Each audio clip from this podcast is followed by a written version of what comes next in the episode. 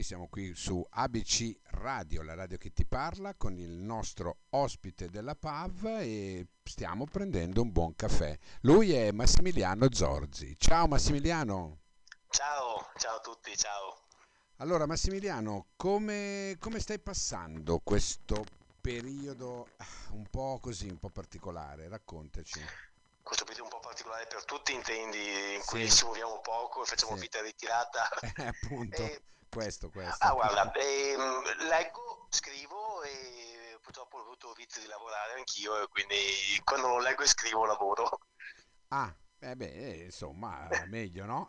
Lavorare. Sì, sì, di questi tempi va anche bene. No, no, comunque ci siamo un po' abituati, abbiamo un po' diminuito le uscite, però cerchiamo di passare del tempo di qualità comunque. Diciamo che questo secondo, questi secondi piccoli lockdown sono meno restrittivi, no? Il peggio è passato, però in effetti dire che siamo completamente fuori ancora, no, io non mi sento... Non siamo fuori, diciamo, cerco di mantenere una libertà mentale che forse è quella che ci salva un po' tutti, cerchiamo di rimanere liberi nello spirito ecco. per poi ecco. tornare a essere liberi nella, nella vita di tutti i giorni appena si potrà e speriamo che sia presto.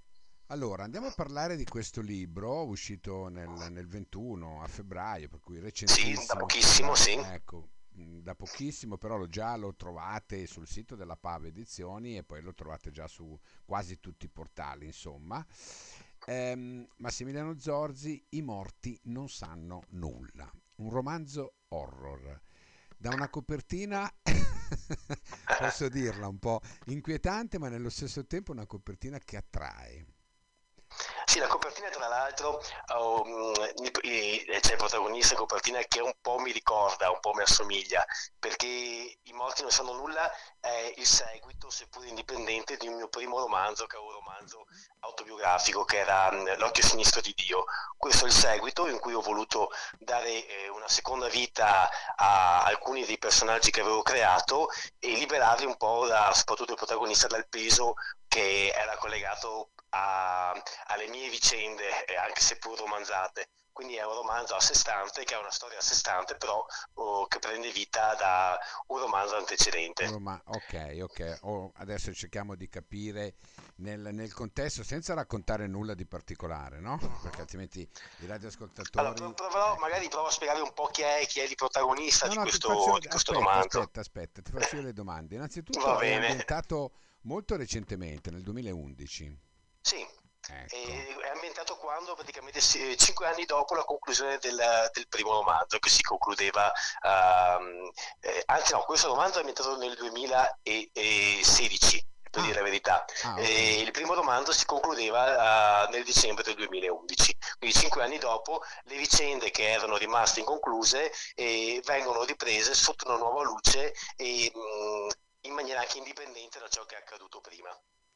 Ho capito, ho capito. Per cui è una storia eh, ambientata eh, in in una, recentemente, cioè nei, nei, tempi nostri.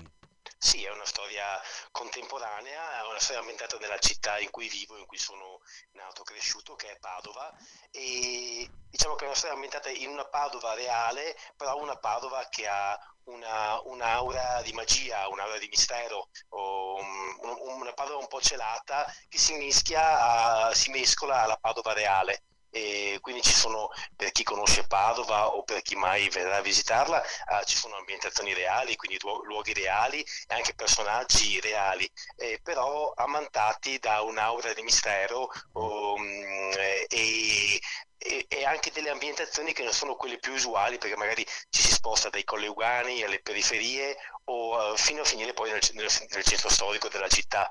Ok, ma Padova è realmente così? Ha una doppia sfaccettatura? Padova ha una doppia sfaccettatura. E mm, Padova, forse non tutti lo sanno, però è una città molto collegata all'esoterismo. E io lo posso dire perché nella, chiamiamola mia prima giovinezza, quindi quando avevo 18-20 anni ho frequentato dei gruppi collegati fortemente all'esoterismo e che erano ben radicati qui a Padova, quindi eh, soprattutto per eh, chi magari può fare delle ricerche eh, relativamente anche ai fatti di cronaca scoprirà che a Rocca Appendice eh, ci sono diversi luoghi in cui mh, esoteristi financo satanisti vanno a praticare. E quindi ha, Padova ha una storia esoterica e magica eh, radicata, anche se non così visibile. No, io sapevo di questa cosa, sapevo di Padova, effettivamente, una città molto molto esoterica, no? Non pensavo però effettivamente fino a questo punto, perché tu parli proprio i figli della Vergine delle Lame. Eh... Oh, beh sì, i figli della Vergine delle Lame mh, è un qualcosa che si mescola all'esoterismo, però giunge anche nella realtà. E, mh, dovrei aprire una parentesi lunga, però cercherò, cercherò, di farla molto molto breve. Il protagonista, che nel primo romanzo eh, è molto più radicato con la figura dell'autore stesso, che è il, il, il cui parlante, sì. ehm, ha conosciuto, quindi ho conosciuto quando ero un ragazzino un, un vecchio criminale che abitava uh, nel quartiere, eh, questo nel quartiere dove abito anche adesso. Mm, per farla molto in breve, io quando ero piccolo sono stato vittima di bullismo, sono stato okay. oh, eh, impiccato a un albero quando avevo 11 anni, mi hanno salvato, fortunatamente, se no non sarei qui a raccontarla, e, um, un signore eh, ha apprezzato il fatto che io al tempo non fossi andato, come si diceva, come si diceva usualmente dalle guardie a denunciare queste persone e questo signore mi ha preso un po' sotto la sua ala protettrice, fino a quando poi ha portato me, e questo capita anche al protagonista del romanzo, sia nel primo e soprattutto nel secondo in cui questa cosa viene, viene, eh, se ne parla ancora, uh, in... Uh, una zona un po' nascosta del quartiere, una specie di piccolo boschetto che ora non esiste nemmeno più, dove era um, collocata una, una, statua sacra, la statua di una vergine, e, e dove fin dai primi del Novecento um, quelli che potremmo definire, eh, citando Lilin, i criminali onesti o comunque i criminali che eh, avevano comunque un codice d'onore, eh, si recavano a questa statua portando in pegno la loro lama eh, prima di compiere un'azione che fosse un'azione di sangue, una vendetta o, o, fosse anche una rapina. Quindi questa cosa è realmente esistita, quindi i figli della Vergine delle Lame sono esistiti. Nella realtà è un qualcosa che si è spento ormai una quindicina d'anni fa. Um, io qui ne parlo, li ho mantenuti vivi fino al 2016, anche se in realtà ormai non, non ci sono più. Certo, certo. Senti, ehm, è, è intrigante, devo dire la verità, è molto, molto intrigante e anche come, come lo racconti, no? Ci sono delle sfaccettature effettivamente molto tristi, però ecco, ehm, nella stessa tristezza ti vi proprio voglia di prenderlo questo libro e, e, di, e, di, di, e di, scoprirlo. Ma eh, quello che volevo dire, il primo come è andato a livello di eh, impatto col pubblico? il primo è andato molto bene, eh, come primo romanzo ha venduto più di un migliaio di copie, sta vendendo ancora e mh, mm, ha creato tra l'altro anche un, una, una, specie di piccolo movimento perché poi è stato creato anche un album di canzoni dedicato ai protagonisti del primo romanzo quindi il primo a cui sono molto legato perché appunto è molto legato alla mia vicina personale sta andando bene e tante persone mi chiedevano appunto un seguito di questo romanzo che in realtà era autoconclusivo e ho deciso di, di, di crearlo o, e creare un romanzo che potesse essere letto anche da chi non avesse letto il primo romanzo. Quindi, ovviamente chi ha letto il primo ritroverà dei protagonisti certo. e delle perso- dei personaggi già noti, però non è imprescindibile conoscere totalmente la storia perché viene ripresa e, e viene portata avanti. Non... L'impiccato Massimiliano, prende vita proprio trovato in difficoltà nel trascrivere nel primo romanzo la vicissitudine che hai avuto? Il primo romanzo è stato molto travagliato per me, infatti ci ho messo diversi anni a scriverlo anche perché non ero così sicuro di volerlo pubblicare, e proprio perché eh, intanto è scritto in prima persona ed è un romanzo che parla di me, parla delle mie riflessioni di quando ero un ragazzo e parla di molte vicende che ho vissuto, anche se poi rom- romanzate e portate all'estremo. È stato molto più semplice il secondo che ho scritto in meno di un anno proprio perché eh, l'impiccato aveva smesso di essere Massimiliano Zorte e era diventato un personaggio, quindi potevo parlarne in maniera più distaccata e, e meno sofferta. Quindi sì, il primo è stato molto più difficile da scrivere, questo è indubbio. Ok, tu nel primo, eh, facendo riferimento, hai parlato di bullismo, no? hai parlato di qualcuno sì. che si divertiva a, a, a bullare.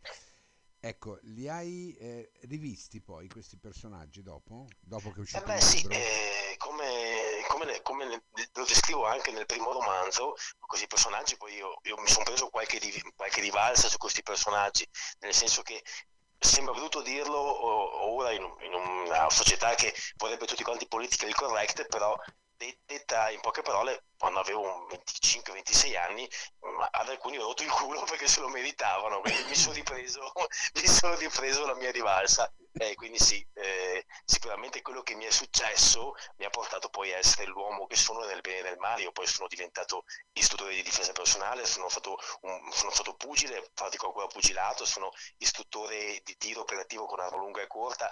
Mi ha portato sicuramente a volermi confrontare col mondo della violenza perché del mondo della violenza non volevo più aver paura, quindi io anche ora ho molto rispetto della violenza perché so quello che può portare, non la uso, però so utilizzarla per difendermi, anche se in un mondo ideale sarebbe bello che nessuno la utilizzasse, però purtroppo non è il mondo in cui viviamo. Eh sì, purtroppo, hai detto bene, ma non, è, non sei il primo che mi dice eh, che avendo subito in tenera età o in giovane età delle forme di bullismo, poi dopo prende questa rivalsa, no? O facendo, che ne so, judo, o facendo karate, o facendo... Eh sì, io credo che lì le strade sono due, o ti porti tutto dentro e poi ti lasci spegnere lentamente, oppure decidi di fare di quello che è stata la tua debolezza, la tua forza e, e decidi di venirne fuori. E l'importante è venire fuori soprattutto con la testa, quindi accettare che quello che è successo non è colpa tua, ma è colpa di qualcuno che era molto più ignorante, più stupido di te e non diventare a tua volta uh, il mostro che, eh, che, che, hai conosciuto. Quindi l'importante è eh, sì, combattere il bullismo ma non diventare a tua volta un bullo perché io ho conosciuto ad esempio ragazzi che sono stati bullizzati e che poi eh, se non sono diventati delle vittime nella vita eh, hanno fatto una strada, una, una strada, opposta sono diventati poi eh, dei bulli a loro sì. volta e quindi è un capita, equilibrio molto delicato anche questo sì, è un campo veramente molto delicato è vero se non si ha la forza come hai avuto tu, si passa dall'altra parte poi, si passa a essere esatto, eh, non più esatto. vittima ma carnefice purtroppo, questo è vero. Senti, dimmi, se dimmi. posso permettermi, il tema del bullismo, o, o meglio, eh, il tema comunque della violenza giovanile viene affrontato anche nel secondo romanzo, perché ehm, la storia ruota sempre attorno a, questa, a, questo circolo che è esistito veramente, che è un circolo esoterico che sacrifica uh, delle creature innocenti, ragazzini fino, a, fino anche, anche ai bimbi a un dio crudele e questa cosa viene fatta ed è un tema piuttosto attuale perché mi sono rifatto a qualcosa che avevo conosciuto e che so che esisteva viene fatta tramite internet e quindi tramite internet ci sono delle persone che arrescano dei ragazzini mm. e poi li portano fino al suicidio o li portano alla morte quindi poi la storia ecco. prende da lì e si ricollega poi alla storia dell'impiccato Hai avuto quindi, eh... sotto questo aspetto? E, ehm, allora, col, col, primo romanzo ho avuto qualche problema perché, ripeto, soprattutto nel primo romanzo molti fatti sono veri, il circolo, quello che veniva chiamato il ciclo della fraterna amicizia o cerchio è esistito veramente, anche se è qualcosa che ha smesso di esistere da diversi anni e alcune persone sono ancora, sono ancora presenti, quindi ho avuto qualche telefonata minatoria, però um, non, non, così, non così gravi, insomma, fortunatamente. Ok, senti, si parlava, mm, scusa se te lo dico, è magari un tema molto forte, si parlava solo di bullismo o si andava anche oltre?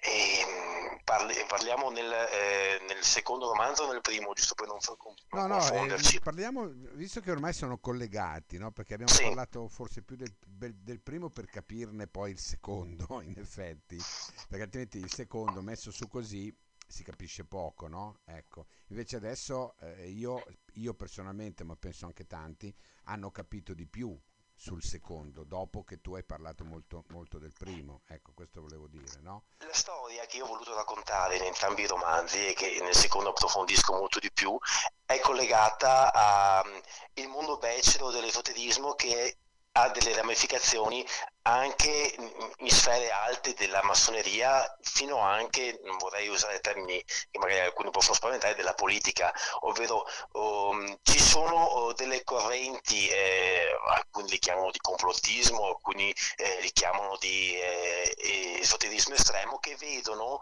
um, il sacrificio umano come un mezzo per ottenere eh, dei benefici donando il dolore che si fa provocare alle vittime a mm.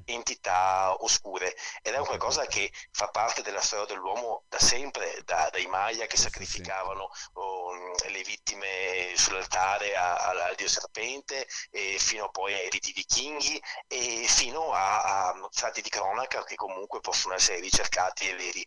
Quindi io quello di cui parlo poi e che è la cosa che mi ha spinto a scrivere soprattutto i libri è e, quella, uh, quell'esoterismo becero che porta alla violenza, alla pedofilia e all'omicidio ah, rituale. È questo che volevo Quindi, sapere. Sì, io parlo di questo nei romanzi, sì, è, è, quello che mi ha spinto a voler rinunciare perché io non ho assistito mh, personalmente quando ero giovane a eh, di, livelli così elevati di violenza, però ne ho sentito parlare in certi ambienti, se ne parlava e si parlava anche di eh, appunto omicidi di infanti ed è qualcosa che mi ha turbato profondamente e poi mi ha portato a, a Senti, voler parlare di ciò che avevo sentito. conseguenze a livello eh, giudiziario dopo che è uscito il libro? No, fortunatamente no, perché il libro, ripeto, è ammantato da una una forte dose di... È, è, è molto romanzato, quindi sicuramente ciò che è successo è vero, se qual, alcune cose sono vere, alcune cose sono romanzate. E, mh, non spero, spero che non mi vengano a chiedere mai dei dettagli in più perché quello si potrebbe portarmi magari dei problemi o comunque potrebbe portarmi ad altre persone che se lo meriterebbero anche, però certo. servirebbe una, che una tu voragine. Conosci, che tu conosci immagino. Che io conosco, sì che ho conosciuto. Diciamo, diciamo, che ho conosciuto perché io adesso ho 43 anni e mh, i fatti che ho vissuto li ho vissuti quando ne avevo un poco meno di 20, quindi sono passati 20 anni. E io poi ho reso questa cosa attuale e reale. Il protagonista del romanzo oh, eh, vive queste cose quando ne ha una trentina nel primo romanzo, io avevo già smesso di conoscerle, eh, però sì, eh, il, il, personaggio, lo stregone che io ho conosciuto, chiamiamolo stregone, che era Giancarlo, che è l'unico di cui ho mantenuto il nome reale proprio perché si meritava di essere diciamo, messo alla berlina eh, e, e c'è ancora, so anche dove sta, è, un personaggio... E lui, lui lo sa che tu hai scritto un libro su di loro? Sì, penso proprio che lo sappia, sì. Bene, ti sei esposto a un grande rischio comunque, adesso al di, là, al di là di tutto, al di là del libro, al di là del romanzo, al di là del voler raccontare, no? ti sei esposto veramente a un grande rischio. Un, allora, l'ho fatto un po' per me perché sicuramente, soprattutto scrivendo il primo romanzo, è stato terapeutico per alcune cose che eh, facevano parte del mio vissuto e che mi hanno portato a compiere certe scelte nella vita. E, e poi insomma un, po' di coraggio nella vita ci vuole. Finora non ho, non ho avuto non ho rischiato così tanto e sinceramente, ripeto, se tutti quanti si esponessero un pochino, forse il mondo sarebbe migliore, quindi certo. mi sono esposto veramente poco, in realtà potevo fare anche di più quel poco che ho fatto, era giusto lo facessi. Massimiliano, io eh, sono stato onorato averti avuto qui e fare questa chiacchierata su, questo, su questi due tuoi romanzi horror e il secondo che è uscito con la PAV, I morti non sanno nulla, che è il proseguimento del, del primo romanzo. Che dirti? Noi siamo qua, qualsiasi cosa tu ancora pubblichi, noi vorremmo, vorremmo saperlo, vorremmo essere... Certamente, sarà un piacere anche per me. Ok, grazie Massimiliano. grazie ricordo, a te, grazie ricordo a tutti. poi a tutti i radioascoltatori che questa intervista la potete poi avere sul sito www.abcradio.it nel sito internet nella pagina della PAV.